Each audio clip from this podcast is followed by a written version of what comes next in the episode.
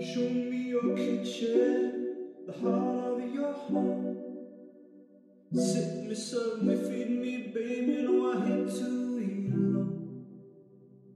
Today, I'm in the kitchen of Essex born actor, darling of the theatre world, mainstay on our screens, art enthusiast, collector, podcast host, the way they model, and dog dad.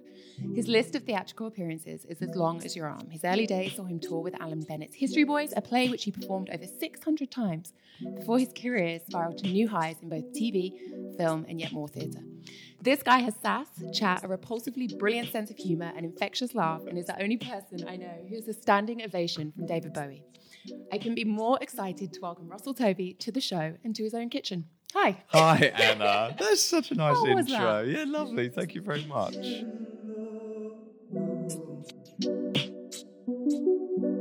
Pick me up a piece of that kitchen love. David Bowie. Well, it wasn't me on my own. That would have been during the History Boys. Yes. But yes, it was pretty amazing to see a man and David Bowie standing up, and he was wearing a white suit, and you could really see him. It was it was It a was vision. definitely him. A hu- million percent. Yes. yeah, To that would have check. been really sad if after all this time as a looky like him, we're like, oh no, yeah. Open up your cabinets to me, girl. Let me see, let me see you join a wee girl. No. Okay, we can get to all of that. Yeah. How are you? I'm all right. Yeah. good, You look good. Thank you very much. Look a bit hairier than when I last Yeah, saw I've let the beard grow in isolation. I've let Suits that you. sort of, thank you very much. You've let your beard grow. I see. It's you. got- it's- I actually bleached it this morning. Thank you. you should be able to see that. Um, yeah, I'm doing all right. I'm doing good. It's uh, I feel like we're easing our way out of lockdown. And I've seen friends now in the park, and that feels like the world is getting a bit uh, easier. You know, it was Yeah. it's been scary. It's been really scary, and it's just been weird. Yeah. So it feels good to reconnect and to see you and things like that. So yeah, I'm excited to mingle. yeah, That feels good. yes, Okay, well, we're going to have to start with your kitchen, um, Okay. Uh-huh. but in fact, your entire home because it's gorgeous, and I've Thanks. Ah. been really excited to see it. it's like, I can't wait to really have a look around here. So, uh, talk me through it. Uh, I've lived here for nearly six years. It is uh, a factory building. It was converted from uh, an Edwardian uh, print house. So this is where they did printing, and and I, uh, there was rumours at one time that it was part of the uh, British Museum. Stored lots of their uh, stuff here, and it was also like a fabric warehouse. So the the moths here, the clothes moths, are terrible. You still So- have those? I did a whole like blitz and then they've come back, yeah, but not as bad as they was. But yes, but it's because not because I'm dirty and I've got dusty clothes. it's because these are all open floorboards, and because it's like years and years of fragments of fibers that have Right. fallen down the floorboards, so they're still Believe what you want. believe me, wrong. yeah, it's, it's Hoover. basically I'm, I'm filthy and I've got I've got really like dusty clothes. But yeah, so I moved in and then you know you live in a place for a while and then it takes you time to uh, feel the vibe of it. It's a big a lateral living, so what I worked at for being here so long is that you have to zone these sort of spaces. Yeah. Because for a while I didn't, I had bits everywhere, and people would come in, and I, as you can see, there's lots of art everywhere because I'm obsessed with art. I'm an addict, art addict. So people are coming and they think it was quite cold, and it felt quite like That's a gallery rude. space. Very rude. It doesn't feel like that. I think but that's your because lighting. it's taken. Yeah, the Yeah, lighting's good, but lighting I think is- that's because it's taken a while to zone it and Right. feel like there's little areas. Yeah. Whereas, whereas if you just make it one, you think of it as one big space. It's quite. Uh, it can be quite cold. Yeah. I think I lived in a warehouse for years when I first moved to London, and we actually managed to zone it into um, like a course for rollerblading. So you, What? Yes, you could. And you could do that in here. You've got a clear path. Have you? What like a like A Starlight little- Express like sort Well, of, you like a go- little rollerblade. We could do the rollerblade disco up here. Are you for real? Well, I'm. It's just, well, I mean, you know. we could because downstairs are offices. so At the weekend, there's nobody there to disturb. I like but that's. this. this could be I never lucrative. even thought of that. But you know what? Because the dogs love this because they literally run from one end of the of the building to the other. That's cute, Yeah, yeah. it's really cute. So that's you know good exercise. But oh, I would like the idea of that. Did you ever see Starlight Express? No. Are we the same age? You're a bit younger than me, aren't I'm much younger than you. Look at me. you? I'm much younger. Um, because I remember seeing Starlight Express as a kid, and they would all be like roller skating around the audience, like around your head, like a circuit scale electric love track that. going around. But I roller skated, not rollerbladed as a kid, but we did. I and then to rollerskated, try yeah. rollerblading is actually really tricky. yeah, do you Yeah. still do it now? no, and I You didn't deeply roller- dislike people that do do it, that are too old down the park. Come on, get over it. and my dogs going crazy at them. yeah, no. no.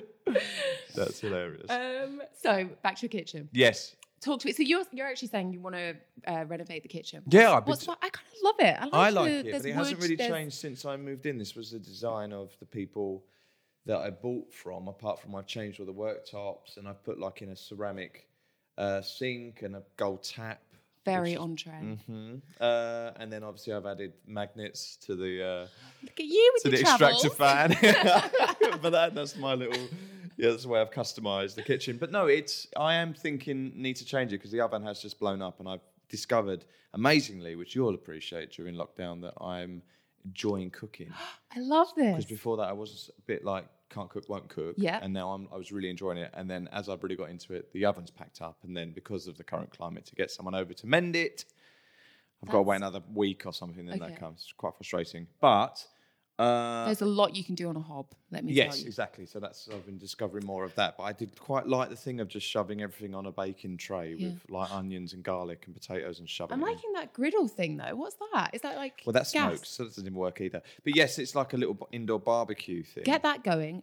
Veggie or pescatarian. yeah. You want to just be putting all get that really hot, throw on your aubergines, your peppers, charring up. Like that's that's exciting. Do you think? Yeah, I'd be Because I using it need all to the get time. some new coals for it. But it, when I used it before, it was it smoked. It was smoking everywhere, so it felt like What- is Does that- the extractor not work? yeah, above? but it's just not. It's just yeah. Maybe I well, should try. do you know again. what though? If but if you sit like a, a aubergine or something on, I just put it on the gas ring at home. It doesn't really smoke. So hang on, but would you put it in tin foil over that, or you'd I throw just it? go straight on. Would you? Yeah, I'd love it. I'd be there with You know what tongs. you should do is I'd actually quite like it if you just came over here and showed me how to use my Yes. kitchen. Well, uh, so we should talk like kitchen revival, Yes. and then I can come and be like, okay, this is what. To Well, do. I just said to you Yeah. like before we was on air, tell me what to do with this kitchen because Yeah. Steve, my partner, wants to. He's got all his ideas, but I, I, it works for me, but I, it does need to be freshened Yeah. up and need to get more. is that a wine fridge? Yeah, champagne more than Only. wine, but yeah. You, good for you. Yeah. Um, I yeah, this space though is amazing because it's actually off like your kind of I guess like how do we ex- explain your space? It's like one very large, beautifully lit kind of factory style window, Yeah. one end, Yeah. double locks, Yeah. uh, very bright, Yeah. and then you've kind of got the kitchen slightly off that, but still part of the space. So I guess Mm-hmm. you want to keep it almost a bit pared back, but you could do something that's not another like navy blue kitchen. I think no.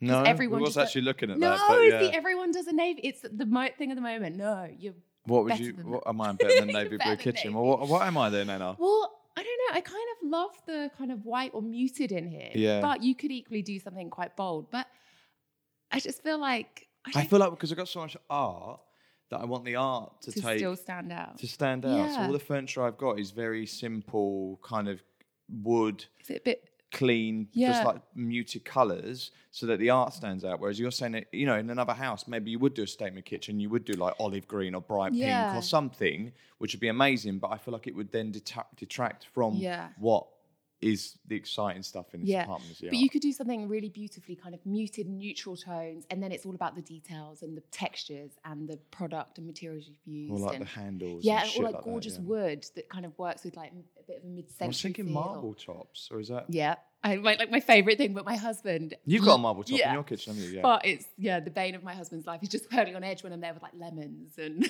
just like, what are you doing? Why? What does lemon do to marble? Then? Um, erodes it.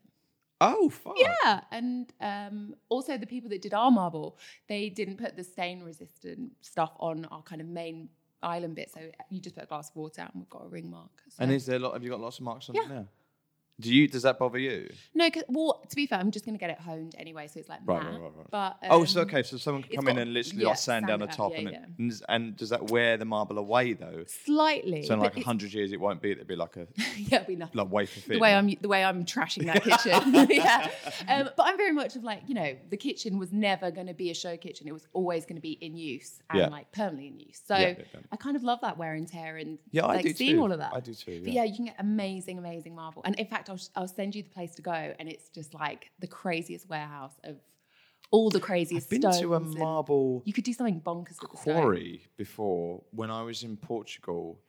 There was I've seen how they do that. That is it's bonkers. bonkers, but it's beautiful. Yeah. And it just goes like you see this. It's just these sheets of marble that goes all the way down, like for as far as the eye can see, and it's been like quarried for years and years. stunning. And Yeah. you think, God, that is actually real. And the, the veins through it, and it's Yeah. like millions of years old. Yeah. Yeah. I amazing. think, yeah, because you could totally just go pare back and then really something statement or beautiful Yeah. or like the Pare details. back, pare back like cupboards and stuff, and then marble tops, Yeah. which is like where you put your money. And then Yeah, or the one thing that I would say if you are going to start using your kitchen lots um, is to, and what I would think about for my next kitchen Hmm. is to have the marble as like the splashback. splashback so that you get to see it and it becomes part of the artwork of your kitchen and you Ooh. have less of a kind of worry around. I mean, you could do it on both as well. No, but I love that idea. But then less- again, I've got like exposed brick in here, which I'm like, should we paint the brick white? And Steve's like, no, you never paint brick white. Mm, I don't think paint it white, but you've but then you, but you wanna, don't want to cover that up too much. But you could do like, I mean, you could do crazy, you could do that whole back wall with marble. I, I'll send you some pictures. 'cause I was actually just looking at stuff yesterday. If you've got Yeah, cash that'd to be splash cool. with it, like, Yeah. Well, Yeah. let's see what my next job is because at the minute I don't know what, what I'm doing next. So um, okay. I've kind of got down here, you know, are you interested in other areas of design, architecture? just Yeah, Yeah. It, it is obsessing, isn't it? design. And Well, it were all goes in- together, sort of all goes hand in hand. Like you just about to say architecture Yeah, digest, which but is yeah, a but, biggie, but yeah. design and housing and interiors and art and fashion, it all the, culturally all cross over now and seem to kind of affect each other and, and contribute to other people's conversations. Yeah. So for me, definitely design is something that I'm really, really into and keep an eye on. And my partner Steve is about to go and study architecture at one of the best architecture schools in the country. That is so exciting. So that's really exciting. So for him, it's a whole new adventure, and for us, it's a whole new adventure, and that's uh, amazing to share that uh, side of you know culture with him, and because of the crossover, and you know they feed hand in hand with each other. They Yeah. they kind of link. Would you, could you see yourself kind of building something, a big country pile or, s- or just something incredible? Um, not I. I'm sure he could, but I couldn't from scratch. I like the idea of getting somewhere and doing it up, With but the being history and- sympathetic to what it is Yeah. culturally or what it is, what it looks like as a building, like an old Edwardian place, but restore, restoring it, but then give it like the modern contemporary. Yeah. And spin. would you say that you're drawn to kind of more contemporary design or it's I always find that such a hard notion to No, I because think- they're so intertwined, I yeah, guess. true. I think I like um, solid, like proud, like design that's like chunky. I think I'm drawn to that rather than kind of like like when you say that in my head, I think of Zaha Hadid, which is more kind of like ergonomic and smooth and going through and kind of sci-fi. I think of her kind of design Yeah. as sci-fi. Where no, I'm more like definitely mid-century. Yeah, I can see Definitely that. post-war. Definitely um, wood. Definitely like um, I like think- Pierre Jeanneret and uh, I'm nodding, but no but no, idea. but like, like, well, like that David over there looks like a Pierre Jeanneret yeah. or Charlotte Perriand and people like that that I'm really really into. So, but I like solid like that table. I like the fact that that's so simple, but it's Yeah. so kind of knows what it is and it's Yeah. it's strong. yeah. I like that. And I think like the textures, I always, I'm so drawn to materials. I love. I'm looking at you, but um, the piece of art behind you, Yeah. uh, just means that there's like a penis just right above It's an your alien's head. penis though. Oh, That's- I couldn't see the alien. that's the face. green ma- the that looks green like my man. husband. What? well done, that's lucky. but it's like the Green Man, and then there's an ostrich, like a female ostrich, walking over the top of him, and he's really. I did so not- this is nice. Called Jamie and Juliana Villani. She's based in Brooklyn. She's 32. I've been following her for like years. What like, goes on in her seven world? She f- she has the most amazing. This is hers as well. She has the most amazing ability of That is- acquiring imagery and information, and then she creates these paintings, these drawings that amalgamate all of these sources of information to her and create these new worlds. Okay. So she. So, but the thing is that this painting I have had for this is 2011, so I might have had this. I got this. No, maybe it's not 2011. But I've had this a long time. I've Okay. had this for like over five years, six Right, right. years. And I look at it, and then one day I suddenly go, "Oh God, I've not even noticed that." Like right now, I'm looking right by that foot. There's like a fleck of black. But I've had this so long, and I look at it all the time. But then I don't. I suddenly see something else in it, and I love that Yeah. about painting. I love that about the works that I live with is that I can walk up to it and I'll be like, "Oh, I didn't even notice that mark before." Yeah. and I can sort of visit my own space like a gallery. It's. I mean, and it is Yeah. really like that, but in a very kind of homely, warm way. Yeah, yeah. But we, you kind of just gave me a little walkthrough, and everything does feel very varied. But I kind of really naively said, you know, do you have a specific taste? And Yeah. you was like, yeah, I do. yeah, Like, well, I guess so. Yeah, but I mean, I I like I like figuration, and I think for years I was trying not to do figuration because parentheses figuration was dead. People weren't into that anymore. But I think as an actor, I was al- I've always been drawn to faces. I've always been drawn to emotions, and I don't know why I denied myself that. But I think when I started collecting, I'd look at how other people were collecting and, and That's sort of try to collect what they did, thinking that's what a collector does.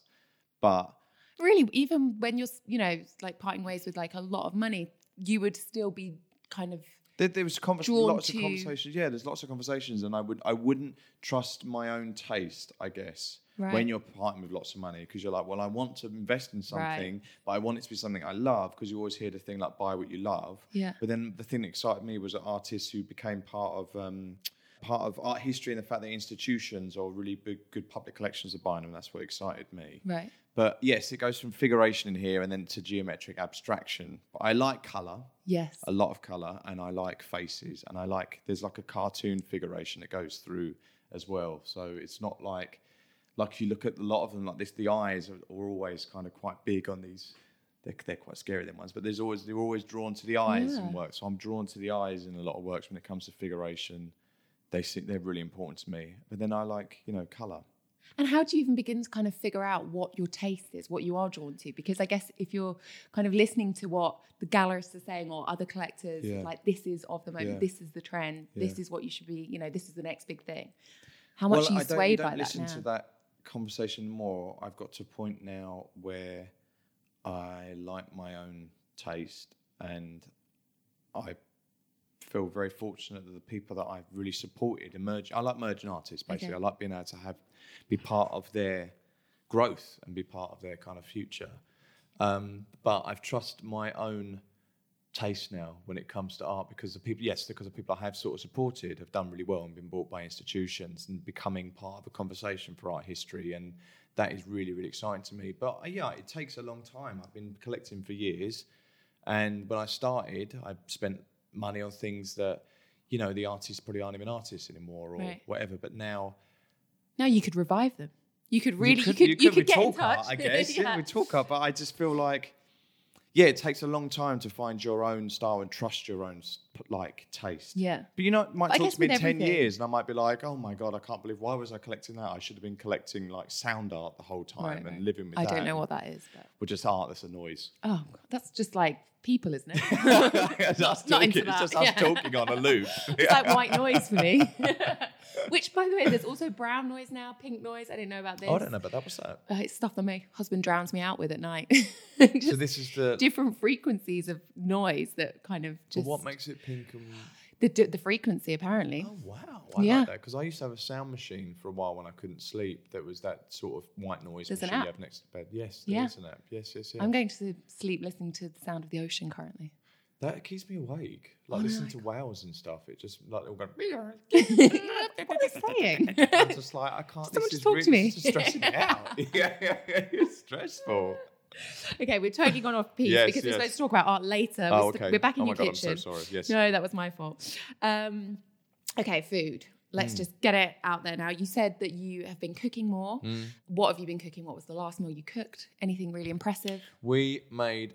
Uh, see, I'm pescatarian. I don't eat meat, but we made. uh, Steve eats meat, but he's been very good and he's coming over to my side. But we Good. made uh, a corn uh, chili with spaghetti last night, which Okay. is like boy food. Yeah. you know, we made that, and I've discovered these incredible Linda McCartney burgers that have mozzarella in. Oh, Oh, they're they're heaven. These fish fish goujon she does. Okay. And they were going in the oven, but you can't cook them on the hob, and the oven's packed up, Right. as we said earlier. So that's become an issue 'cause you can't do that. But it's a lot of fish, a lot of grilling, lots do you know of what fish. Mm. I will say to you is uh, go with your instincts. Like most things that they say, just oven bake. You could cook as long as they, you know, you From apply heat. frozen. Well, probably yeah. Just keep low heat, lid on. Where there's a will, there's a way. That's good advice. I mean, Yes. back in the day, I've done dinner parties where it's supposed to be a pizza party, and I made all this amazing dough, and my oven broke, and so I had to pan fry and grill pizzas, which now is like all the freaking rage. Hang on, pan fry pizza. Yes, which actually I did a thing recently. So cast iron pan, heat it up super hot, throw your pizza dough in the bottom, Yeah. add your toppings, Yeah. cook it for a couple of Like an minutes. omelette type thing. Yeah, but then whack it under the grill, super hot, and it does the I haven't top. got a grill. You will have, and I will be around, and you'll be making those pizzas. right now, I haven't got a grill. But yes, that sounds great. but Fry um, a pizza, basically. yeah. Hot. but the microwave. yeah. That would have been me for a while. I did put everything in the microwave. Have but- you got a microwave? I can Yeah, see. it's over there in the corner. Okay, Hidden well, that away. can go. Yeah. Once Do we've you- done the- Are you anti microwaves? I haven't got one. I, Yeah. I remember when I was kind of, I think my dad was trying to really encourage me to get a microwave. I was like, what for? No, no, I won't. It is Um, scary. I mean, they still scare me a bit. Yeah. And also, I kind of just, I think I've got memories as a child of putting like one of those, I keep talking about these recently. They must be on my mind, but Yeah. Chicago town pizzas Yeah, in yeah, there. yeah, yeah, but yeah. you'd put a bit of like sometimes the box thing or something, Yeah. you'd get a bit of foil, that'd all kick off. Yeah, yeah, yeah. Oh, right, because of the sparking. Yeah. Yes. Now, I used to come back from school when I was a chubby little kid from junior school, and Sara Lee Danish we had in the freezer, and it was a cinnamon cinnamon whirl, I think it, It was, so good. So good. So I I used would to- eat that now. Yeah, me too. So I'd cut a slice of that off with ice cream, Mm-hmm. put the ice cream on it in the microwave, so the ice cream would melt, and then I'd eat like half a Sara Lee. But you've lost the Danish. crunch because that, that one I remember specifically was supposed to go in the oven. Oh, really? Yeah. So I love I just felt really serious about that. Broke me- just broke my heart. I'm just worried that you've been getting this wrong. Yeah, yeah, yeah. I haven't actually been this Sara Lee Danish for years. And the Viennetta, which I never put in the microwave, Right. but that, that had a crunch. Yeah. That needed a crunch. That yeah, Yep. that was. Viennetta as a kid felt like the poshest. Wait, it had its own Food. tray. It had Came its on a own little tray. plastic tray, but it felt like the poshest um, dessert that one that man could ever cons- created. consume. And I was like, we've like got it an in our after-eight." we've got it in our fridge in Essex. It doesn't make sense. I was so like, I really took care care of it when I sliced it Yeah. and put it on a plate. I gave it the respect it deserved. Did you have siblings growing up? Because I Older brother, yeah, growing Well, up and still. growing up and he's still there. Yeah. because I really remember like the there was a I grew up with like there was six of us kids. So if you didn't get those slices equal enough, Oh God, yeah. things would, got more than she would get me. real. Yeah. My brother used to get these things from Costco, which were these kind of steak bakes at the time, and they be- you you used to microwave them, and they came in little buns, and you get them from Costco, and then you'd heat them up. And I remember once me and him were having a row, and he, he took time making this for himself, and he chop onions and fried them, put it on. And I remember he put it down in front of the TV, and I picked it up, threw it at the wall. I would've picked up and eaten it. "Oh, I did pick up and eat, but I remember throwing the ball, and he was so angry, and I remember being really. Did you have a like- physical fight Oh, a lot. We used to fight a lot. over food or just anything. yeah? We just grown up. We love each other now. Grown up, chalk and cheese. Like He was a pig. it's just, yeah, it's just like yeah. He just abs- We just absolutely would like at loggerheads all the time. My parents had a really rough time with us. One time we was going. Do you want to apologise to your parents now about it? Have you- Uh, they know. they know. I'm sorry. I'm sorry, Dad. My brother loves me. But one time we were all in America and we went- did like a driving holiday. So my parents in the front, me and my brother in the back. And in the end, my dad had to get an upgrade to a bigger car so we could have a row of seats each because we'd just be going, oh, you're on my side. Ah, ah," just fighting the whole time. Whole time. So How we had to old have a were row you? of seats. That I, I must have been seven or eight then. So my You brother knew was what two you years were older. doing. Oh, I knew what I was doing. Yeah, we knew what I was doing. But, yeah, but you've been you know, really but we annoying. just yeah, but we just didn't, we just didn't get on. It's really weird. Yeah. And so growing up, kind of what were were their Sunday lunches? Yeah, What- oh, Sunday lunches, yes. But my mum, I spoke about this a lot. but Yeah. My mum was not uh, a chef, a cook. She Yeah. didn't. She, they were starting a business when I was growing up. They didn't have a lot of time, so my mum used to put stuff on the table, and you'd ask what it was, and she'd say, "Just eat it." And you'd be Right. like, "But what is it? Just eat it." And then if we ate something and didn't complain about it, then we would have that dish on repeat. on on rotation probably three or four times a week for months it would feel like and then then you'd have to get bored but there was this one that she made which was this rice and lamb with tomatoes dish That sounds gourmet. now it That sounds like a i mean tagine. now if i wouldn't eat it now because it's meat but that you know that felt nice at the time but then it was every single day Mm.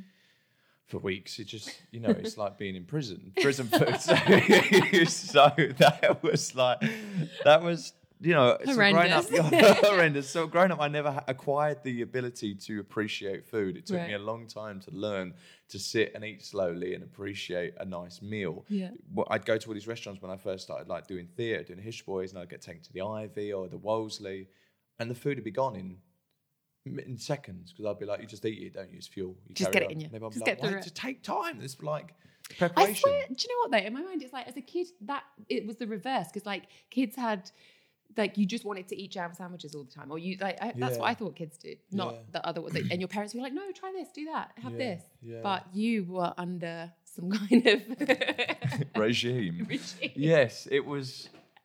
Yeah, and like if I had a sandwich at school, if I liked it, like you said about jam sandwiches, I like jam sandwiches. So then I'd have them every day at school for with no variation for months again, Okay. and you'd be like, "This is looking back, that was cruelty." but you know, so it takes time. But I love now. I feel like I do appreciate food, and my favorite meal of the day is breakfast. Is I- it? I- What do you have for breakfast? Eh, Eggs every day. Do you? But I lo- Which way? scrambled, fried, poached, omelets. I love an omelet. I could eat an omelet all day, every day. Love an omelet. But You're breakfast, not, egg, you're not egg bound. not egg. No, no, not not. I haven't been. No, I've always. I've been all You're right. like, are you asking me Yeah, that? yeah, right now, It's no, like- I'm quite I'm quite unegg bound at the minute. It's all pretty good actually. Um, what's the opposite to egg bound? Egg. bu- I bun- don't know. bummed. Um, so no, but breakfast is my my thing, and I think I used to eat a lot of breakfast cereal when I was a kid Mm-hmm. because I, I was just like I don't want to eat The rest. what mothers put down. Yeah. And do you know what I'm excited about talking to you? Maybe we can do that after, but I can introduce you to some other really interesting brands of uh, meat free Oh. uh, products. Yeah. Um, have you tried the, I mean, we don't have to do this now, but there's like a very good burger out there that seems very meaty. the honest, not the honest. Um, well, break- yeah, it is, it's pretty much a version of the Honest Burger, um, only stored at, uh, stocked at Tesco's. But is the Impossible Burger? Is it one of them oh, ones? yeah, it might be. My friend had them on the barbecue and I was actually Yes, impressed. My friends did a barbecue and they did some Impossible Burger thing, and then they did some vegan cheese with the Impossible Burger, and it was absolutely and vegan mayo. It was absolutely delicious. Vegan mayo I'm still struggling with, but I But will. it, it was keep- one that had like a kind of pep, uh, like a red pepper in it and Okay. stuff, and it was really tasty, and I was impressed with that. But no, but these, these Linda McCartney mozzarella burgers are next level. You're going to really push sales on those. She's been going a while. Yeah, I've got stocks and She's shares doing in all them. right. She's doing all right, yeah, Linda. Yeah. Um, okay, what else can we talk about? I mean, I've kind of got here. You're now a pescatarian. What was Mm. the impetus for that kind of change in diet? Um, I haven't eaten pork for about eight years because I think pigs are great and they're more intelligent than dogs. I got to a stage where I started ordering meat in restaurants and I'd feel embarrassed and I'd feel like I was being judged and people would be like, you're a bad person. And then I went to Svalbard to see the Northern Lights one New Year's Eve and the food they had there was you had a choice. You could have uh, moose, reindeer, seal, whale, or salmon. Okay. And I remember being like, you know what? I'm just gonna, I'm gonna go pescatarian. I was gonna go for the salmon because I Yeah. felt like I didn't want to eat a reindeer. I didn't want to eat a whale, Whale. a whale, a seal. But it's such. A, it's we. They are cultural, Just, yes. It's so cultural. Yes, I get it, but for me, I was like, I don't. It's too. I've. I have. And tried now I'm well. like, and I have been for well over a year and a half now not eating meat. And Do you it feel good feels- for it? Yeah, it's so good. I actually, because my husband's vegetarian, I bang on about this all the time. But you, so I predominantly eat um, vegetarian. Yeah. But then when we go out, he really encourages me if we're somewhere lovely to have the meat or yeah, try of course. gorgeous yeah, yeah, fish. yeah. Or I don't care about Steve eating me. I'm like, yeah, and he, he loves like Yeah. steak pies and when we go out like pie and mash. I used to love Yeah. pie and mash, but you know I don't do it now. But he's is there's so much choice now that you Yeah. don't feel like you have to, you're missing out. because on- that was the worst thing I think initially when I when we were younger when do, people were doing it. it felt like you Yeah. were just missing out. I just on- couldn't that you one just- option of mushroom yeah. risotto. And if you don't like mushrooms, you s- like You're fuck. screwed. Yeah. Yeah. So we wouldn't catch you with like a little tin of corned beef or something. No, hell no. But when I was a kid, yeah, my nan used to make me corned beef and pickle sandwiches. I used to love them. Yeah. She used to make me lard sandwiches. Anything else in there with it? Just lard on bread and white bread and lard. it's true. my poor, my poor bowels as a kid. What I was put through, but Yeah. Are you but- all right? Yeah, I'm fine. I'm fine.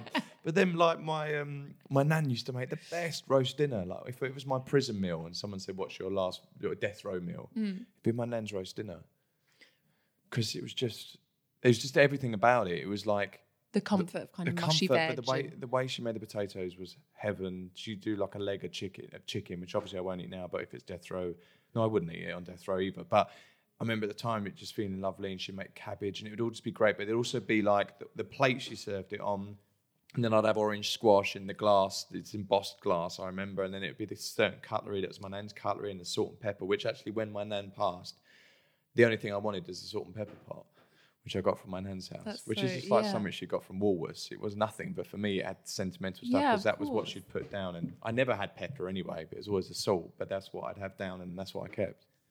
just looking at this being like, I really hope that's recording. it is, isn't it? Yeah, the red stuff at the top. Yeah. It's going along the red Yeah. numbers, right? Yeah. It's fine. I'm just being paranoid. We've had a nice chat otherwise. I've had one, I've had one of the experiences before where I had to do this DVD extras for Being Human, yeah. and I sat down and I was doing a play, and I had to go in early before the plays, do this in the theatre bar, at the Royal Court, and it was I got there at eight thirty, and I sat there with this girl, and she's like, "Right, okay, let's do this DVD extras," and she went, "Okay, I'm recording." So, what was it like playing George the werewolf in Being Human? And I, I went off, and I remember being like, "Wow, this answer is amazing. I'm being really dynamic and you know go. enigmatic, and wow, what an incredible information I've given you." And after about an hour, she went, "Oh God." I haven't pressed record. Sorry about that. Right, let's start again. What was it like playing Georgia? I remember being like, "Are you for real?" I don't. She was, It was so fine. unavailable for like my kind of interaction. She didn't care, and I was like, "I've just supposed spent an hour."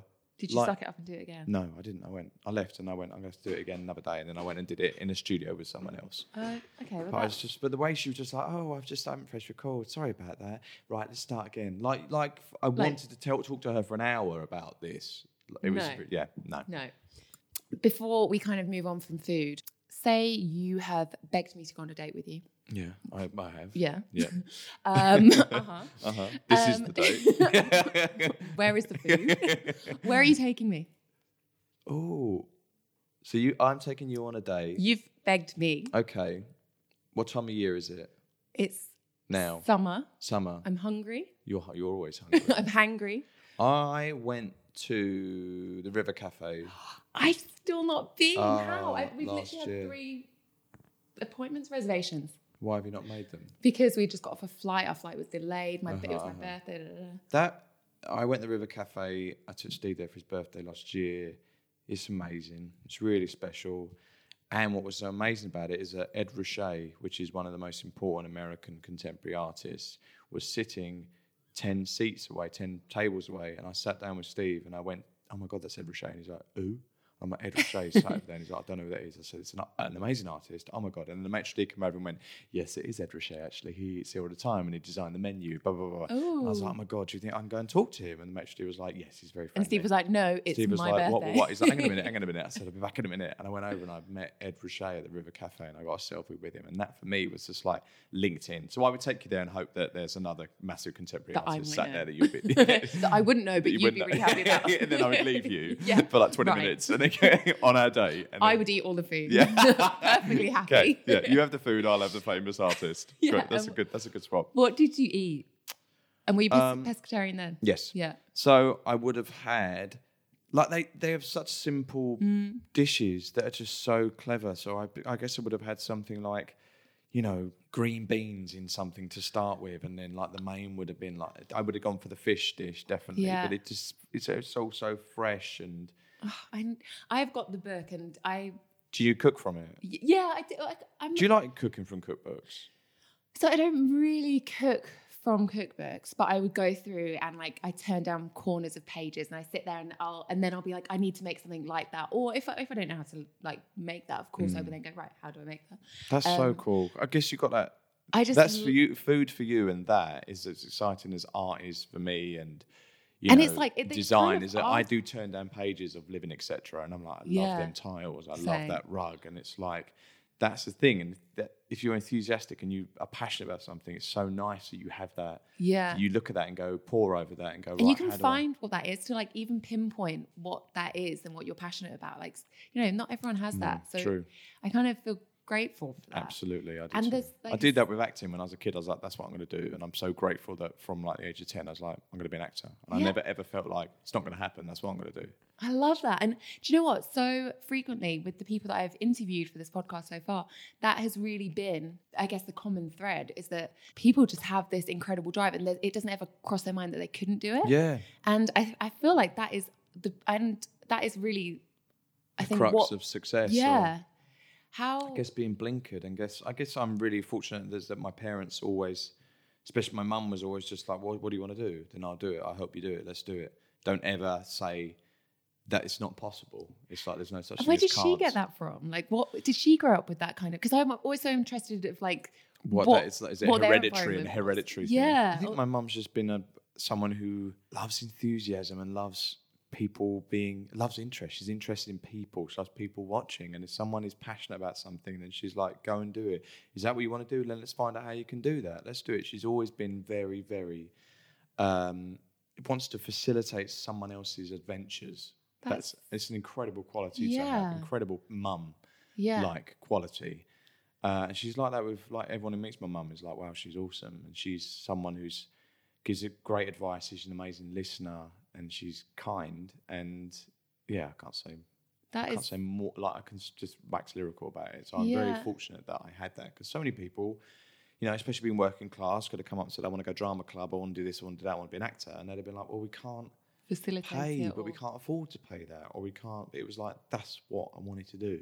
So And where did that come from? Like, was that for me or for my mum to do. well? that. For, well, I guess for you, like, where did that initial passion? I did hear something about the Goonies. yeah, I, Home watched, Alone. I had a, uh, a summer holiday from junior school watching movies, and The Goonies was one of them, and Dead Poet Society. I would Stand still By spend Me, summer watching that. Home Alone, exactly. Hook, yeah. uh, Honey, I Shrunk the Kids, and I remember being like, I want to be one of them kids in these movies. I have to act, and I'd walk around with an American accent. When Lakeside Shopping Centre first opened, I walked up to a woman there, and I was like, "Excuse me, where's the restroom?"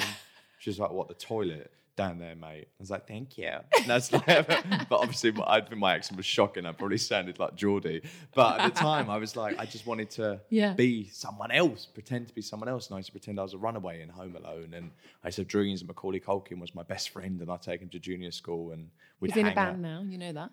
Yes. Something about pizzas. He also has something about pigs. Is that what they're called? It's some. Yeah. he also has a podcast, Bunny Ears, which he oh, which I've l- listened to a bit of, and it's really cool. He's like an interest. I mean, interesting life. My Mm. yeah. God, divorced his parents and things like that. yeah. Didn't he? Was that? Did that, was really him. happen? That yeah, was that's real? what I mean. Did that really happen? I can't remember. I remember that being was a that in a thing, film? like Yeah. being like twelve, and Macaulay Culkin's divorced his own parents.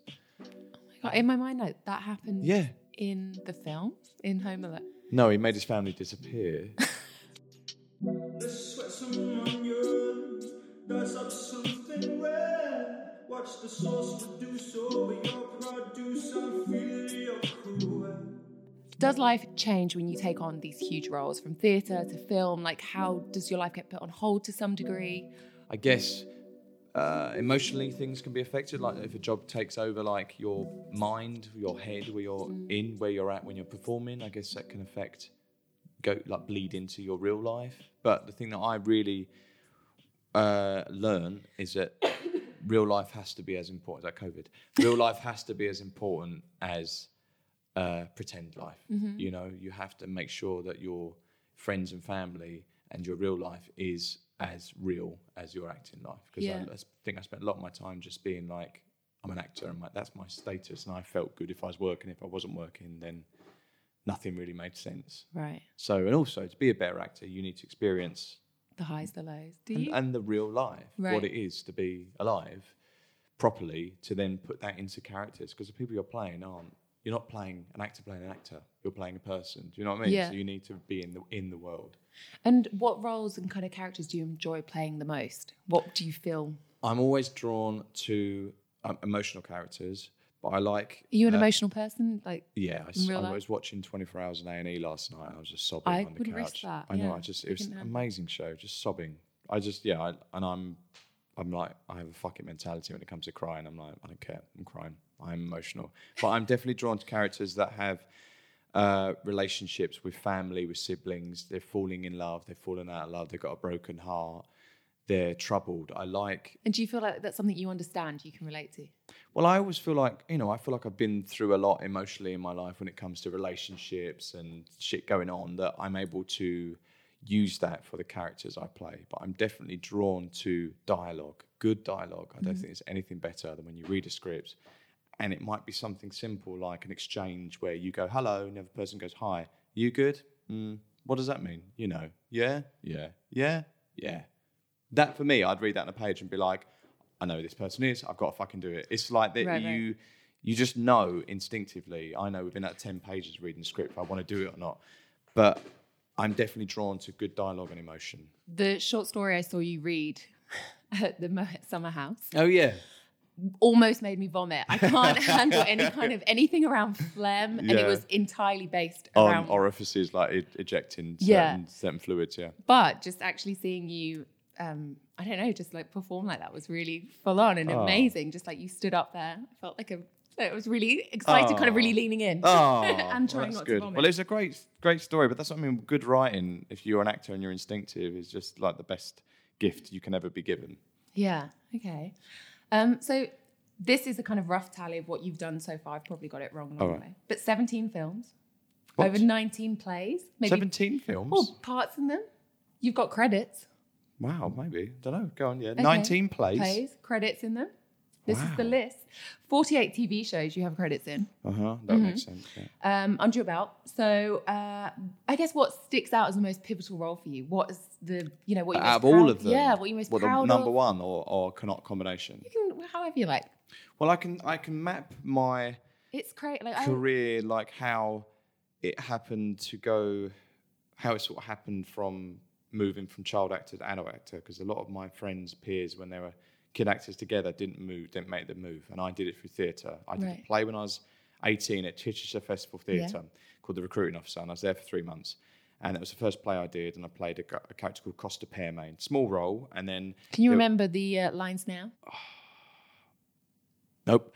And, and, and there was an actress in it called Deborah Gillette, whose partner was Patrick Marber, who is partner, is ca- still Patrick Marber, who wrote Dealer's Choice and Closer, the play. And I remember I was reading Dealer's Choice and Closer. As for pleasure, I read plays. I Right. was obsessed with theatre play books. So I had all Pinters, I had all Chekhovs, I had all Sam Shepherds, I had, you know, Alan Bennett's. I was obsessed. And Patrick Marber was up there for me and David Hare and At Uh, what age were you kind of reading Eight, all of 17, 18. Okay, yeah. And then I've, I mean, I'd always pick up a play over a, a novel for many years. And she said, oh, my partner's Patrick, you should meet. So I met Patrick Marber and Sam Mendes on the same night one day Right. at Chichester. And then he wrote a play at the National theater called Howard Cats, which um, critically wasn't that well received, but people enjoyed it. And he wrote me a part in it. And I was 19 then. And there was an actor in it called Ron Cook, who was the lead playing Howard Katz. And his agent at the time, the assistant, became a full agent and wanted to start her own list. And she met me and said, I want to sign you. So I, that was when I was 19. And I've been with her since I was 19. I I'm love 38 that. now. And we've got an amazing relationship. And when I then went back to National after that one, I did Henry V uh, National and His Girl Friday when Nick Heitner took over, then did Dark Materials, then did the History Boys. And then from the History Boys, everything changed because from the History Boys, that was an amazing, amazing gig because it crossed like it was a zeitgeist moment. But And you knowing- travelled with that, like yeah, we went around the that's- world. We went to Broadway, did the movie of it, did a radio play. But then knowing James Corden, James wrote me in as Budgie in Gavin and Stacey, which got greenlit while we was on Broadway. And I was like, yeah, all right. So me, Andrew Knott, Sam Anderson did that. And then I met Rob Brydon from that. And Rob Brydon wrote something called Annually Retentive, which Yeah. is this kind of panel show, which I then, he then wrote me the part of his producer in that. So I played that, which Russell T Davis watched. Russell T Davis then wrote me, well, wrote me in mind. I still had to audition for the Doctor Who Christmas special with David Tennant and Kylie Minogue. And then from that, I met the producer, Julie Gardner, was doing being Human, the pilot. Yeah. So I auditioned for that, got Being Human, the pilot. Being Human got picked up as a show and then did Being Human, which then led on to Him and Her, which then the rest My is kind favourite. of like your favourite. Which is I'm so based. Which is just no, well, I loved Him and Her, which is just like where it went. But it's amazing that you can chart them sort of the serendipitous Yeah. connections. And I'm lucky that I did it through theatre. I don't think I'd have made a transition from child to adult without doing theatre because I Right. was sort of just taking work. I didn't really understand the idea of Yeah. craft and a career. and you because you didn't go to theatre school. Did you ever? Do you ever feel that kind of um like I don't know, like you've not put in Yeah, or I- gone the right route? Yeah, I or- had the imposter syndrome. I wanted to go to drama school, but then I was doing theatre at the National Theatre and the Royal Court, and I was like, well, I can't. turn this down. Yeah, and I'm not. I don't. Should you don't have go that now. now. I wouldn't go to drama school now. I'm learning in the theatre. I'm Yeah. Mm-hmm. learning the job. I don't have that now, but I think I was very envious of other actors. We were younger. We were then like, oh, you was in my year. He was in the year above. They were in the year below. I remember seeing your end of year show. You were this. You were this. Right, like, right. oh, I didn't really have that, and I felt like I couldn't talk about it. And I think because I, growing up, my mum instilled in me that don't talk about what you're doing. Because I went to normal state school in Essex. If anyone asks you, talk about it, but don't boast about it. Don't talk about it. So when I was then around other actors all the time, especially in the theatre world, and they're all having conversations and telling acting anecdotes. I didn't feel like I was eligible enough to say it because I didn't feel like because I was like not part of the establishment. It felt like I Right. didn't do the correct routes. I got slipped in through like the kind of catering door, and I felt like I didn't want to get found out. I guess but I don't feel like that Mm. now. No. And I guess after doing that kind of breadth of work, why would you? Yeah, Uh, yeah. Yeah, yeah. Um, I guess what brought about the most change in your life? What do, do would you put that down to kind of history boys, or History Boys was a game changer for all of us because we'd Yeah. all worked before. But um, has there been anything since that you feel like has really? doing plays is the things. pl- And do you plays love the it? things. but I love doing plays. Do you feel the fear before you of embark? on these course, things? shit yourself all the time. But it's How you know, badly? I have. Do you have any techniques that you use to kind of overcome? You use the nerves, and it's always great if you're playing a nervous character and you get nerves because it just helps Real. you because you just go, it's real, so Yeah. and you can instinctively use that. But you need the nerves to give a shit, Mm. and it's it's it's quite nice to try and challenge it. But every time I do a show, I'm always like, why the fuck am I doing this? Why do I do this to myself? What Yeah. why, what sort of nut jobs are we to want to do this? Green Like, light, so walk on out of your stage, and comfort then you zone. sort of just do it. The first preview of everything is horrific, but then afterwards you're like, okay, that's why you do it. And do you have a kind of come down off the back of it? Because that heightened energy, emotion, like a slight exhaustion when you kind of walk off stage and Yeah, you get. Yeah, but I never used to take work home. But then there have been a few jobs like Angels in America at the National Theatre, which was one of the one of the first things really that has screwed me up. That I took that character Really? home, that I took that energy home, and it was a tough job. Just we had thirteen weeks rehearsal. did It's the got- play last eight hours? Am I right? It was two parts. so Two yeah, parts, three and a half yeah. hours and four hours. And the character Joe Pitt is f- a phenomenal character. I love the acting, but in part two, every character in that show hates him, and the writer hates him. Right. And you can feel that, and then you sort of go home. I was determined to make the audience care for him, and you know the feedback I got is that the audience did care for him because I think our productions. There's a point at the end where his wife slaps him across the face, and other productions, the audience have like cheered her. And I was like, that's not going to happen in this production. I want them to feel sorry for him. Was it a fake slap? You can't do. Oh, that. yeah, yeah. But you know, you can do like, just ten- And bang your tense foot, jaw. bang your foot on the floor. bang your That's foot how floor, they tap wrestle. your head, and then spin around, and then no one like how notices. WWF. yeah, yeah, it's like that kind of thing. It's like a clothesline, Right. basically, off the corner. But I was determined not to make anyone um, hate Dislike- him, yeah. dislike him. But Okay. I would go home from that and feel like shit. I would feel really sad. Because the energy that you the energy you're getting from all the other characters shouting, screaming in your face, basically telling you you're a piece of shit, and you know you're acting, you're in it, but that's a lot of hours of your life playing that character. Yes, so that, that was one that I took home, but it was an amazing job to do, and it was like uh, something I sort of astral projected because I love that the HBO show. I watched that over and over and over again, but since I've done a show, I haven't watched it. do you visualize a lot of projects in your Yeah. career and where you want your life Yeah. to be. We've I- talked about this. and yeah, that's we such talked a about it setup. person, Yeah, but but I yes, love that. Do, I do visualize events or visualize scenes or I visualize interactions or characters. Uh, I visualize my home, walking around my home, my dream home. Like I'm, I'm looking you in at it? yeah, I'm Your wa- dream I'm in it. day? Yeah, I walk. Yeah, I visualize moments or scenes or p- things. Yeah, so I guess that's like astral projection. Projection, I don't yeah. know, but I think it's just keeping a positive, Positive spin on mental life. thing, Yes, I, yeah. I definitely have good positivity towards the world, and I definitely believe in putting good out in the world and doing good Yeah. stuff and keeping the karma fresh and alive. And um, You have a kind energy. You have a Oh, really so do like, you. Thank you. Because Yeah. I'm really mean actually. So I don't know where you you're get that from. complete, complete nasty. Um, but it's yeah, I think that's it's really easy to be nice, isn't it? Isn't it? That's such a nicer thing to I be can tell nice. you. Than you know when you meet people who aren't, and when you're younger, you think it might be, oh, is it me that's made this person not like me? Yeah. it must be my fault. And then as you get older, you're like, no, No. it's you, it's you. You're you're actually not a great person, and that's your shit, and you can do that. And I'm not going And to judge you, but Don't be don't part come of near it. me. Yeah. So- don't ruin my aura. and yeah, energy. just don't. I'm not interested in that. And what advice would you give to other people wanting to kind of start out or pursue a career in acting? my thing was go drama clubs. My thing, I'd go drama clubs constantly. So if you're if you're young and you want to be an actor, then you Obviously just you're not find your talking to local. me No. you oh, you are- want to you were switch? You want really to go looking to at actor? me. Okay, so you're not going to do this, but this is basically what it's about. You want to help you be your career. Could you? No, Could yeah. you put me in touch? with But as a kid, it's drama clubs, Yeah. local drama clubs, wherever you are, going as much as possible. I would go every single night of the week, all weekends. I was obsessed. I Live it. loved it. So I lived it, and I yeah.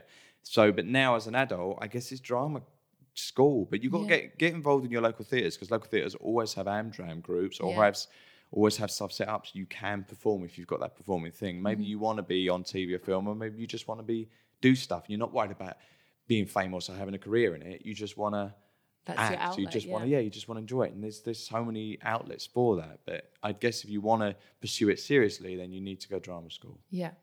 So this next question's quite a serious one. You've narrated five series of the show Son, Sex, and Suspicious Parents. Correct. What was the worst thing you've witnessed on this show?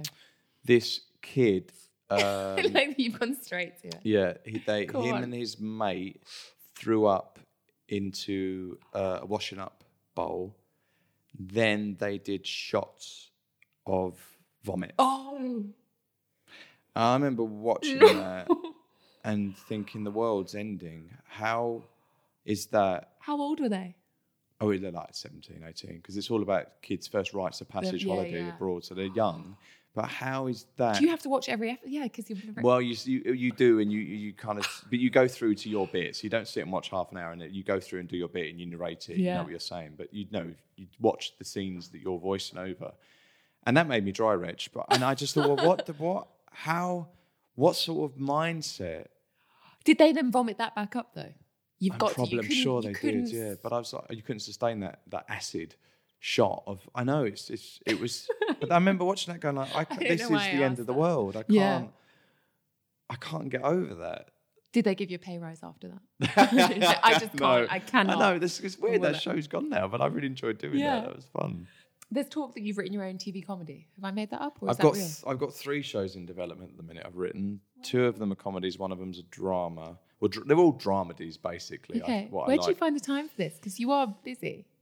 Well, you find a time if you enjoy something, don't you? Yeah. If you're into something and you like it, it's not a burden, it's not an effort, it's something that, you know, you find time to do. And you've always wanted to write, or you've always, Always, written. always, wanted to write. And I are they all used to write happening? lots of plays. There was one that was about to happen. Something was, we were getting some traction, but then lockdown happened. So that's gone away. And then all the funding from certain channels has gone now because there's not money for new scripted stuff and blah, blah, blah, blah. So that's fine. So we're going to wait for that one. But it's a process. It's a different process, and it's like going back and doing notes and new drafts. But we're very close to one of them. Are you in them as well? you acting? in I them? I do write myself, but then I also write. It could be someone else. So I think when I first there's one one of them that I have to play. That's fine, but then the other two I could play one of the other parts. But if someone else walked in the room and auditioned and they were brilliant, then they should definitely do Okay. it. I'd quite like to be, you know, behind the scenes for them. And is there a comedy element across all three? All three, yeah, yeah, yeah. God, I just lo- like that's my like go to. I just love. I'm like we're rewatching Thirty Rock at the moment. Yeah, that's yeah, where I'm yeah, at. yeah, yeah, or yeah, Seinfeld. We just did the whole batch of that. Yeah, yeah. Just like light Cool. relief. I know, it's of amazing, just especially good in the gags. current climate. It's like I've got a Yeah. show coming out later this year called The Sister on ITV, which is quite dark, written by the guy Neil Cross who did Luther, Uh-huh. and it's like a ghost story, and it's very dark. And this character I'm playing is very uh, screwed up and you know challenging. And it was meant to come out earlier this year at some point, and I think they were worried that Right.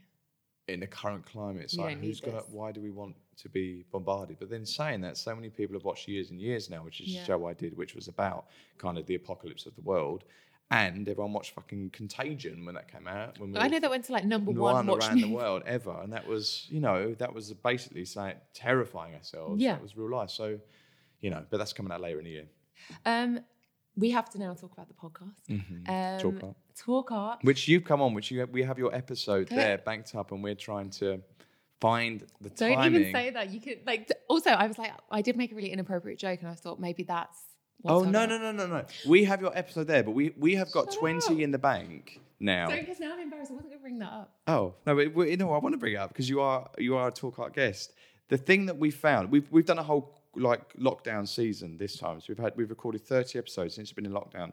So we wanted to release them during lockdown because it's something that people can relate to in culture and go, well, how is Yeah. this person dealing? How's that person doing? It's been so successful. Yeah. But we have so many episodes that we then want to release after that. And it's about finding the time. Some so much is timing because so many things work with like shows coming Mm. out. So someone suddenly got an exhibition show, you're like, great, or they won the award, Yeah, or they got yeah. this, and you're like, well, it's brilliant to like ride the wave that they're on with Totally. talk art, and that's you know. So we're finding the moment with you. Maybe it's when this all comes out, it all ties in together. But it's like very it's sweet. all about curating the the ebbs and And flows of a responding show. to yeah, what's current. which you're fine because you're when you start releasing these, you'll be like, let's hold that one, let's put this one out, or we've with our too many men's, let's put we need a woman out this week, or we need someone else discussing from you know we need someone who isn't in the art world but someone who is a collector. It's Yeah. like trying to balance, curate the you know the rhythm of a show of a podcast. It's, it's really in- interesting, exciting. I guess as well when you know between me and Elton, you know it's a hard, it's a hard call. Hmm. Yeah, exactly. You know Yes. Well, we nearly bumped him and said, look, we're gonna We- put Anna this- on. what? Okay, so hang on, you're being hooked up, you're being put through because you don't get a direct line to Elton. I've heard this before. yeah. Well, don't no, get I his know, number. I know him. So But if you haven't, I don't think he's got his own mobile. Maybe not back in the day he didn't. email. Oh, he's on email. We email, yeah. But uh, what does he say on email? What are you talking about on email? I don't know. He always, he always signs it off E Kiss. And, but I, uh, Um, we, yeah, we, know, we, we met. God, we've met. I've been to a, a, uh, a few of his. Um, Galleries, which are his home. I've been to the place in Windsor, yes, but that was during an uh, EJF Elton John AIDS Foundation dinner. But Yeah. so I've been to a few of them, and I met him years ago in Polo Bar, which is off of um, behind Burberry on New Bond Street. I was there for like there was Fashion Week, and I wandered in there with someone, and he was having dinner with someone there, and he's like, "Hello," and we had a chat. But you know, I've asked him lots to come and talk art, and he's always been like, "I'm touring, I'm tired, I can't." And then I said, "This time," I said, "Well." What are you doing? He said, "Let's do it." So it was, you know, I mean, Okay. it, it was no a nerves, process to no get. apprehension. Is you're being connected through to Elton? Well, Sir no, he, I Elton John. think he said yes, and then we had to get like uh, everything signed off, and you know, with the company and with the record label and everything, Right, and then we right. had to sign stuff saying like, you know, you can't ask this or put this out or do that. It was, it was, but it was like really simple, and it was such a passionate chat and Yeah. such a coup for us, and, Yeah. a, and a landmark moment in talk art history. huge. But also, for, so you do talk art with Rob Diamant, who is your long-term pal, gallerist, collector, Yeah. uh, who is equally brilliant Yes. and handsome. Yes. Um, I mean, was he nervous?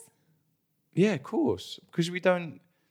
You'll listen to that one, and we're very because it's out Sir Elton John. We're very um, quiet. We let him do the talking, Yeah. and because he knows what he's talking about, Yeah. and he's a massive collector, and he's got this breadth of information and knowledge, and he was educating us. So you Yeah. just and you want it to be great, and you know you're talking to Elton John. It's talk art, so you are you are nervous, and you want to say the right stuff. But what we do do for every guest, we get nervous on every guest. It's not like he's super duper famous, but also every guest you get nervous because you want to bring the best out of them to have the best conversation. And we do research intense on every single guest that comes Yeah. on, so we know. And me and Rob don't share notes. Okay. So we sit there, so we will have different things to bring up. Because Yeah. I might have read that on Google and Wikipedia, and he might have read that from their internet page and then their Instagram yeah, feed. yeah. So we kind of, so we have a more kind of rich, Kind of breadth of yes, breadth. bandwidth, Thick and yeah, thin.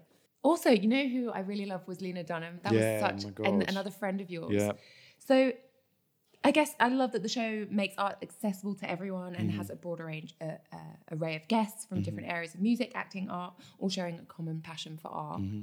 Who would you say has been your most kind of inspiring or you've learned the most from? we i love i mean i love talking to emerging artists again Yeah. like as a collector but as, as for talk art because you're giving them a platform and it's interesting to hear their process but then there's other artists that people have sort of uh, ignored and now they're getting the moment there's an artist called caroline coon who's Right. this 70 year old artist who's been making work for years and years and years very quietly ignored and she has she makes these incredible paintings that are very fluid the characters in there figurative non-binary they're all kind of hermaphrodite they're these amazing worlds and these paintings are extraordinary Right. and we gave her, you know, we asked her to come on Talk Art and we gave her the opportunity to talk about her work. And that episode is just magic because Right. nobody would really know her work, especially outside of art world circles. But pe- so many people are like, that is an amazing interview with this amazing woman. Has it changed things for her? Yeah. Okay. And also, I think exciting. it's it's what's really lovely for us is it now feels like a bit of a rites of passage. Like Yeah. you, you do a talk art interview, and it would be lovely if we get to a stage where, you know, international artists are having shows, and part of their press junket is that you go and do talk art. Totally. That would be the dream, you know, to Yeah. do that. But we are incredibly fortunate and lucky that most people we ask have said, yeah. Yeah. I think as well, one of the earlier podcasts was with Phillida Barlow. Yeah. And I, I was in town, I had a spare hour, and you literally so like laid it out as ba- basic as that. You know, if you're in town and you've got a spare hour, go and see this Go to the Royal exhibition, Academy. Go to the Royal Academy. Yeah. And I was like, I'm going to do that. I never would afford myself the time to do that, Yeah. especially since like, you know, finishing up A level art where you kind of, that was part of it. Yeah. And I would, it was just one of those things. I even, I've told you this before, but I even put the podcast on. I Yeah. re-listened to you guys, and it was like While and you was I- walking around. While I was walking around, and it was a really, you Well, know, that's exactly special. what we want. That's the whole point of the show is to experience. get people into gallery spaces and to to have fun with art rather than be intimidated by it and see it as a special club that you're not a part of. We Yeah. wanted to make something really accessible for everyone Yeah. because we absolutely love it and we know that you do too. And it's you just need to give yourself permission to react uh, instinctively and trust that what you're feeling is okay. If Yeah. you go in, you don't like anything, that's completely fine. But that's part of that, ex- Yeah. the expression in the process too, and maybe what the artist would want. You know, it's Yeah. provoking a reaction. Alan Bennett said he wanted a sign over the doors of all galleries that says, You haven't got to like everything. yeah, And it's like, Yeah, so true. so you haven't. You could go and see a thousand things and be like, This is all shit. And you go, I like that. What's that? Yeah. That's weird. That's really interesting, isn't it? Do you like that? I like that. Why do I like that? That's brilliant because it would change you low level molecular. That Yeah. will make a difference to your kind of human quality. Yeah, and if you are interested in art and you want to start to collect it, or Yeah. what, like, where do you start? Where do you go? to? Editions, that's the way in. Really Okay. affordable editions. You find out what artists, what art you like. So if you like street art, photography, And sculpture, editions is a- painting. Edition is when a work of art is made in a limited number. Yeah. Okay. Um, I started buying from Counter Editions, which is this amazing site. Yeah. My parents bought me a Tracy Emin edition for my 21st, and then that's where it all sort of escalated. Uh, but they they're the route in because you can get a signed work by an artist you like, and it's their signature, limited number, and there's only like you and 40 other people in the world. There's probably Yeah. 150 other people in the whole world have access to that and live with that. That's the way. And in. that's you get it through for like Counter 100 Editions. pounds, 50 pounds Yeah.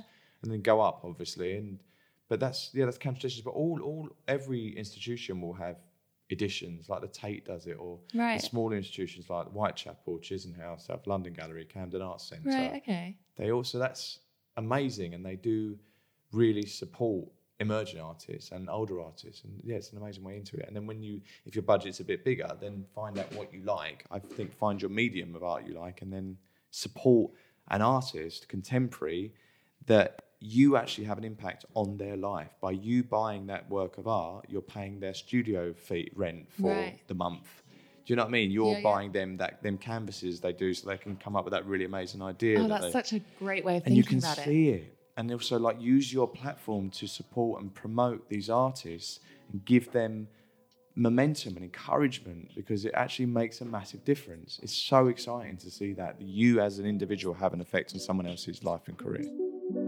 Take me over a piece of that kitchen love. Open up the Um, cabinet where's your happy place? Uh, with my dogs, with my boyfriend, family, friends. down Walk us through pub. the dog's plan now. So I've got Rocky, and my partner had uh, has two dogs, and now so we have three. So Archie, Cooper, and Rocky. Two a basset mix, a basset hound, and a French bulldog. All quite strong, like literally Very powerful. take you I mean, they down took in you a down in the three. door, yeah. yeah. You, Just- you've got to be got to be ready for that. which I yeah. was not. but yeah, that's my happy place with them, and just I my happy place is down the pub with my best mates Yeah, and my dogs and my man, and just drinking pints. yeah. That's my happy place. Good for you. It sounds like a great place. Hmm. And finally, the part I'm sure you're most nervous about. I'm going to ask you to make a sandwich. We're Oh, in your God. kitchen. We're doing it now. Yeah. All what's right. going to be in your sandwich? I'm making a banana, peanut butter, and honey. Oh, yeah. Shall I bring it over here and do it? yeah. Um, and are you going to butter the bread first? This is always a conundrum with peanut butter because if you put butter on, it's then like a double butter. But I always do double butter, normal butter, peanut butter Yeah. for your peanut butter I'm with you. banana sandwich. Okay, cool. Okay, thanks. Are you going to look at my technique? no. Cooking up a storm for me. Cooking up a storm for me. So your fridge situation. Yes. What's the ratio between kind of booze, condiments, fresh produce? Well, because you've got this this side. That's all your champagne, your wines. And Oh my just god, red that's a wine there. really well stocked, busy Mm-hmm. Well, we had a fridge. party, New Year's Eve party, so we had like a lot of booze that's just been left over. Nice. And then this is the fridge. Although that was six months ago. How have I you don't not know, drank I- it all? I was in the Oh, office. okay, now. fine. yes, I have been slowly working through it. I don't know. Lockdown champagne isn't as good as lockdown red wine, so that's sort of remained. Yeah, it doesn't feel like you can kind of celebrate too much throughout lockdown. No. So, So this is like a nice seeded. oh, you're doing an open Slice. sandwich. Yes. Gourmet. Okay, we've got whole earth smooth, smooth if I can say it, smooth peanut butter. We've got a wholemeal seeded loaf, freshly sliced By me. by you. Um, Here's your butter. butter salted. at room temperature, salted. I'm agreeing with all of these things. right. So th- Steve would hate this putting the butter knife into the peanut butter, but he's not here, so yeah, we can. Oh, it's Rocky. I know. he can Just smell the smell peanut. Yeah, loves peanut butter. We're coming, buddy. Just wait.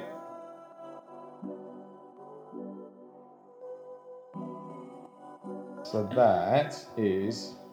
Do you need to take a picture of that? I am going to take a picture of that. How do you Um, feel about that? I feel excited. I'm gonna cut it. I'm gonna cut it whip ways. He's cut width ways. We've not got triangles. We've gone for rectangles. Mm-hmm. And would you have this normally, maybe as a morning snack after your eggs, or Um, afternoon snack. Uh, a mid-morning snack, I guess. After you go to Elevensies? bed. Yes, that's a good one. Or when you get back from running or something. I've been running every day now. Not not miles, but you know, I didn't do any exercise for m- many weeks, and I was doing a bottle of red a night. So people are like, "Are you depressed?" I'm like, "Maybe," but running. I started putting on loads of weight, so I'm like, "I've got to start running now because we're coming out into the world again, and I can't be this show yourself? this red wine like thing. So yes, no, I was going to say what I was going to say is what what would you say to people right now? And I think it's support when it comes to art, support all the um, well when it comes to anything like theatre. When we get back in theatre, please support theatre. There's so much online theatre you can do. So theatre's doing it, National Theatre's doing Yeah. it to support all that. So you can see these shows and buy it, and the money actually goes direct to keep that keep British theatre going, and then also the institutions. So get back to the spaces, go and see the shows, go and donate to them, go and buy the editions because the money actually goes directly to them. Go and buy a postcard, a magnet, go and see these shows, please, because we've got to keep culture alive. Because there's not enough funding and it's not seen as important enough, and it is so important because that's what it is to be alive and the human condition. And the only way you can tell stories is through culture, and if culture isn't there, then we're all fucked.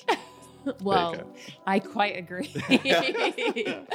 um, thank you so much. Thank this has been you. such a pleasure. Oh, it's been brilliant. and I've loved seeing your home, your Oh. sandwich, your dogs. Um, Yes. this has been a total treat. Thank Love you. seeing you. Thank You're welcome. Thank you very much. Thanks a lot. Thanks.